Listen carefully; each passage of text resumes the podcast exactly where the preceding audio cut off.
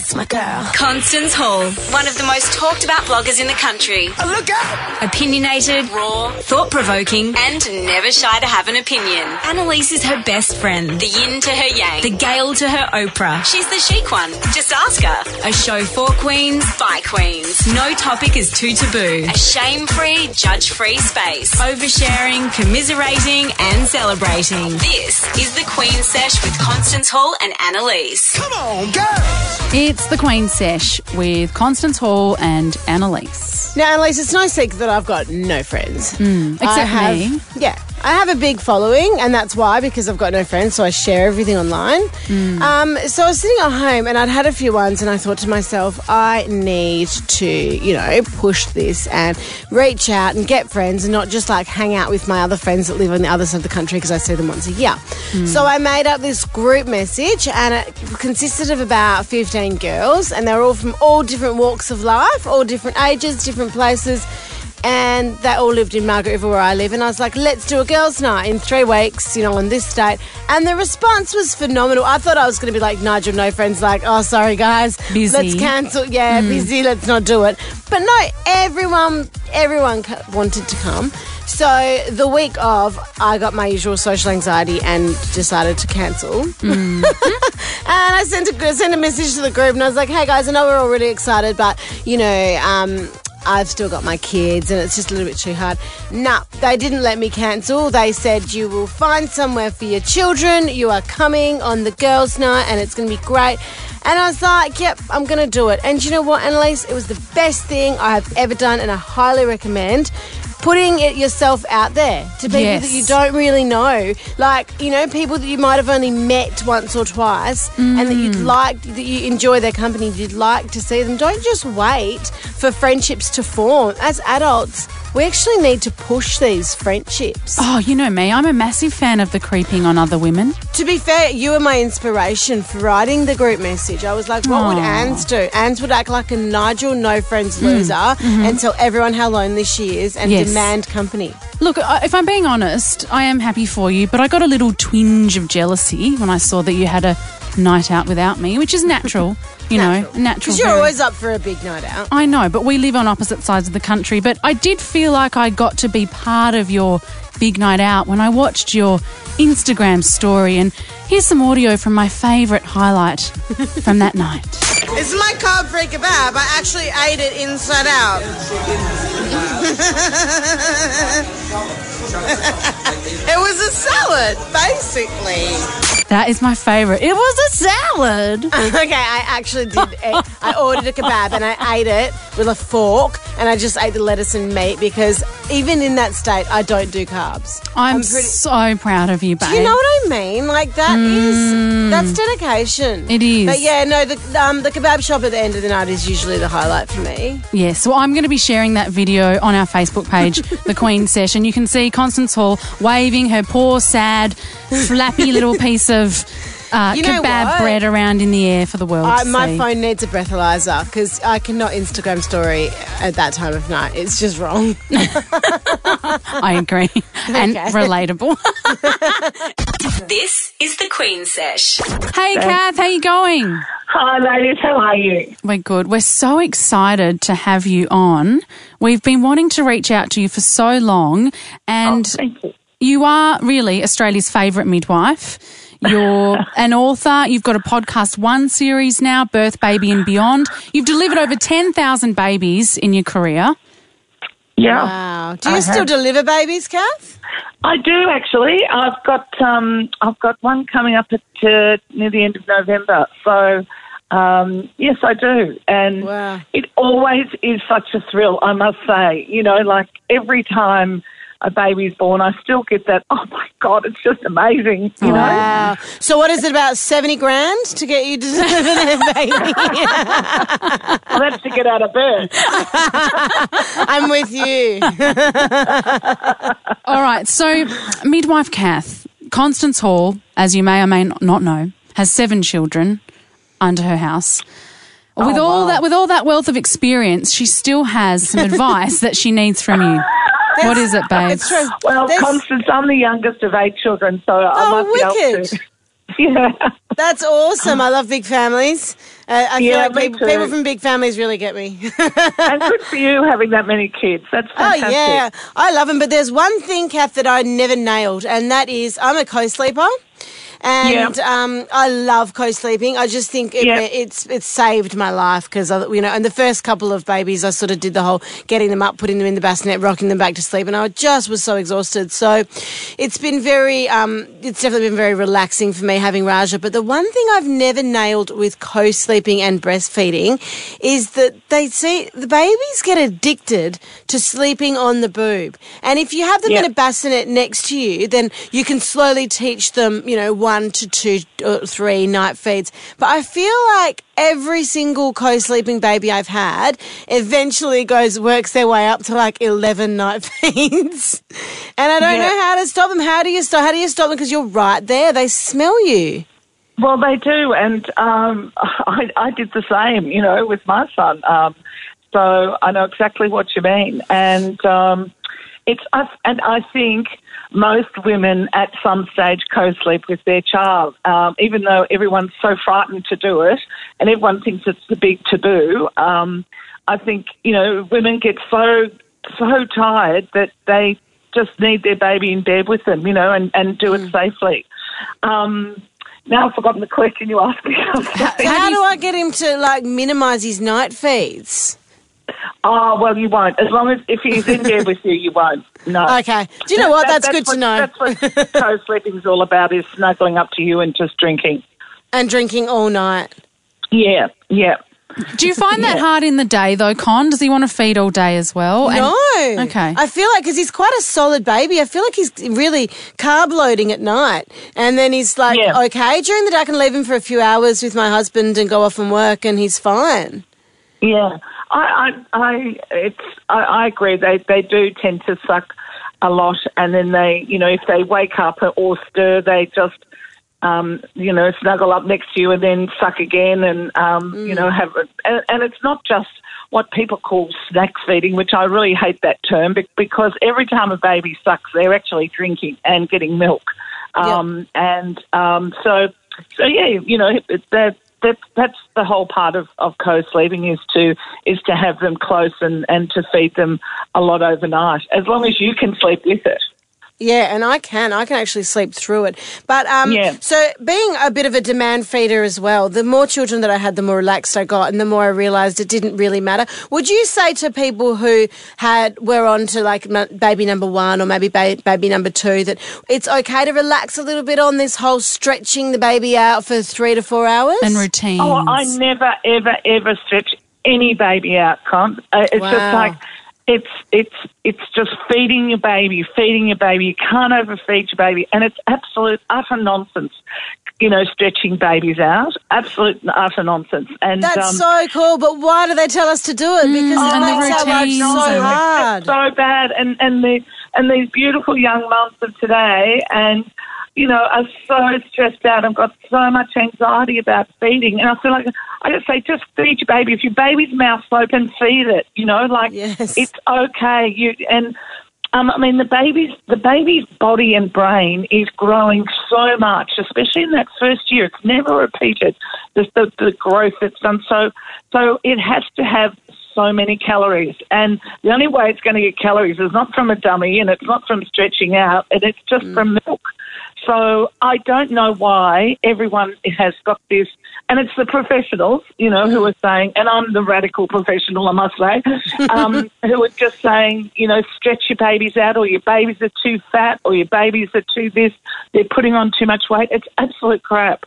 Wow, we need to get this message out there, Cath, because this is what they I say to you in the hospital. I've had twins as well, so I've had midwives coming in, not not feeding yet. You need to push it another twenty minutes, and it just feels Oh. so unnatural.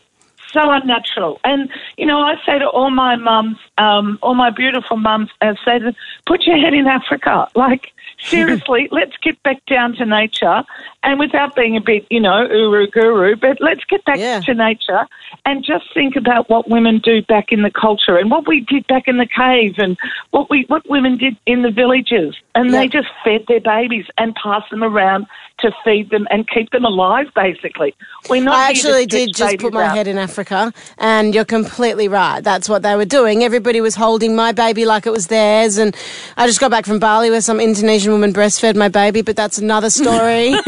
Yeah. That's okay. You know, it's, I love you you, know, Cath. If Cath thinks it's okay, it's okay, Con. Uh, yeah, Cath, everybody needs an auntie like you. Cath, thank you so much for your advice and, and chatting to us today, Con. I hope that, you know, made things more clear for you and Absolutely. I want to know where we can follow you, Cath, because I think that your um, advice would be really handy for so many women. Well, I just, I just really like common sense advice. You know, it's, it's none of this. It's just, just common sense and just feed your babies. So um, I'm, I'm mad on Instagram. So midwife Cath, and um, I have a, a web page which is midwife Cath's Village. Where I give lots of information about mums and um, for ba- and for babies about uh, lots of information that uh, to make mums feel uh, less anxious. We've just got to enjoy and like be a- happy. Yeah, it sounds like a great place to go because it's all about just learning to relax and trust yourself. Thank you so much, Cath. thanks, Cath. Thanks, ladies. Thanks, ladies. Bye. This is the Queen Sesh. Last week, something that has happened to me time and time again has happened to me once more. And what is that? My nipples have been removed from Instagram. Well, there's something you don't hear every day. My But nipples. maybe in the case of yourself, Yes, quite I often. Do hear it every day, but yes, once again, Annalise, my nipples were pulled down from Facebook because I was breastfeeding my son and he stopped feeding because obviously I was Instagram storying and he thought that was more interesting than drinking, and my nipple was just left there. And someone's obviously reported it because they were highly offended by the fact that my nipple was attached to a female breast instead of a male's pectoral. And Instagram removed the picture. What I don't get, it's not our fault that men get so turned on by our nipples. You know? do you think that it would have been a man that reported you or a female? Not that many men look at me. I reckon it was probably a real prudish woman who just didn't want to see it. Mm, So set the scene. So how, how long was the nipple out on display? I mean, an, an Instagram story is 15 seconds. Yeah, so it couldn't have been more than 15 seconds. It was probably out the whole time. My nipples are always out, like mm. literally always out because I've a common reduction. problem, yeah. So they're too high. But my point is, I'm really turned on by muscles. Okay. You know those muscles that go down a man's tummy towards their and they just mm. yeah, that turns me on. But do you think that I can get them banned from Facebook? Probably not. No, I've sexualized those muscles. I will hmm. admit they've become objects to me. But no, they're not going to get banned from for only my nipples because someone else has sexualized them, and they're the last, the least, most least sexual thing on my body at the moment. Well, we'll leave that one for the imagination just simmering over. No, I can share. no, no, go to the Queen Sesh page. Do you agree with Instagram removing Con's post for exposing her nipple? Call thirteen ten sixty. We'll be Free the taking nipple. we'll be taking your calls next. It's the Queen Sesh. This is the Queen Sesh. And Annalise, I've had yet another story removed from my Instagram because a dirty little female nipple made its way onto the screen. Oh, how could you? I know, right? We wanted to find out from the Queens on thirteen ten sixty. Do you agree? We've got Claire from New South Wales. What are your Hi. thoughts? Hi, Claire. Oh, look, I'm completely pro breastfeeding, but the, the whole nip slip, a little bit against that, unfortunately. Okay. no, look, we're open to all, you know, views and opinions. So is it that you're offended or embarrassed? Like, what is the sort of reaction that you feel if you see a nipple on social media? oh, to be honest, I'm probably more embarrassed, um, not necessarily for the lady, but maybe more for myself. Um, so, as I said, I'm completely pro breastfeeding, um, breastfeeding. Breastfed my eldest until she was three years old. Um, however, I'm that woman that's in the gym, and I don't want everyone to see me naked, and I don't want to see other people's bits. And unfortunately, that extends for me right through to social media and right through to breastfeeding. Um, I don't expect you to cover up. Don't expect you to, you know, put a blanket over the child's head. Um, but the nip's just that little bit too far for me. It makes you feel uncomfortable if you're in the change room and uh, you see a, a lady naked. Absolutely. Interesting. Even if Yeah. she's gorgeous. Even if she's too queen. Especially if she's gorgeous. Can I ask you something? When you were growing up, was it a naked household? Like, were your folks naked? Were your siblings running around naked, or was it more of a covered up household? Um, 50-50, but I have to say my household is super naked. my neighbour's husband seen me naked in my household by accident once. So Okay, well, um, that's a new topic. Great. we'll keep that one for next time. Yes. Um, yeah, so a little 50-50 growing up, but I have to say, unfortunately, I still just think that um, on social media, just keeping it a little bit more hidden. But everything else is fine. It's just literally that whole nip slip. What about a man's nipple? I don't really want to see a man's nipple either. Oh, wow. So you're a nipplist, is what, what we found out from you today. Well, look, thank you so much, Claire, for Thank expressing your opinion. It's uh, it's great to hear people that don't agree with Constance Hall from time to time, and Every time. Uh, and Kate from New South Wales, what do you think? Uh, do you agree with Insta to get the nip off the gram? Hell no. Hi, guys. How are you? Hi. Good. I think it's an absolute joke, which is why I did post a comment on the original post and thought, to hell with it, I'm going to put it out there that Empowered Birth Project on Instagram because they have got complete permission, however they did it, to put whatever they want on their page, and it is glorious. It is women and babies in all their glory. At the end of the day, the best we can do is not let them win. So someone will always have a problem with it. Don't stop posting videos of you loving on your babies. Hmm. Support the breastfeeding people in our lives by reminding them and remembering for ourselves that when people scoff or look down at you or delete your post, it is never a reflection of you and the beautiful job you are doing. It is always, though, a reflection of them and their complete inability to deal with their own insecurities in an appropriate and humane way. And I just think them showing their true colours like that is far more embarrassing than a little nip slip could ever be. So Oh, thank you. I agree. I bloody love nipples. I don't see. I don't see what's wrong with them at all. Get them all out. Mine are out right now. I'm Oh just my God, put them I'm- away. I'm put alone them in the studio. It's fun. All right. Thank you so much, gorgeous. What are your thoughts? Continue the conversation on our Facebook page. Search the Queen Sesh. This is the Queen Sesh. We are lucky enough to be joined by the incredible archetypal therapist, Katie Eden Todd. She is my absolute favourite therapist. She's a total inspiration. She's the person I call when I'm having a nervous breakdown, the only ah. one who can pull me out of it. Thank you for joining us, beautiful woman. And that actually, Oh, my pleasure. and that actually wasn't an exaggeration. She really No. does call Katie in, in times of crisis. Um, wedding morning, Katie. Wedding morning. That was a good one. I could have put money that was going to happen. So, speaking about avoiding breakdowns, Katie, we want to talk about the excruciating conversations that we need to have. Tell us about those. Why do we need them? Why do we need them? There are so many topics when you're in a relationship that are really tricky to discuss. And we've all got our techniques of how we avoid and we manipulate our partner to say, no, I'm not having this conversation. So we might do the cold silent treatment. We might Oh, go, yeah. yeah. anyone relate to that? Yes. Uh, we might get very angry and arc up and say something that's completely irrelevant and I'm not doing that and, and then get frozen out as punishment for having brought up the topic. So in relationships, I have noticed that we have a lot of do not discuss topics and different relationships have different ones where the partner has made it completely clear, I will not discuss this ever. Now that's a real problem because that means that there are things that are never resolved so that we have bricks being built between us all the time. We're either building together, we're coming towards each other, or we're moving away. So say a difficult thing happens between a couple and one person's really upset about it and it's, you can let go of some things, but some things you can't. But we keep avoiding having the conversation about it. The other person might burst into tears. The other person might go, that's nothing. I just don't think that's an issue and do the denial. Drives me insane when I do couples sessions and I have one person say, well, I don't care about that. Too bad. And to me, that's a cellmate relationship. That's where we've got two children in charge of what's going on.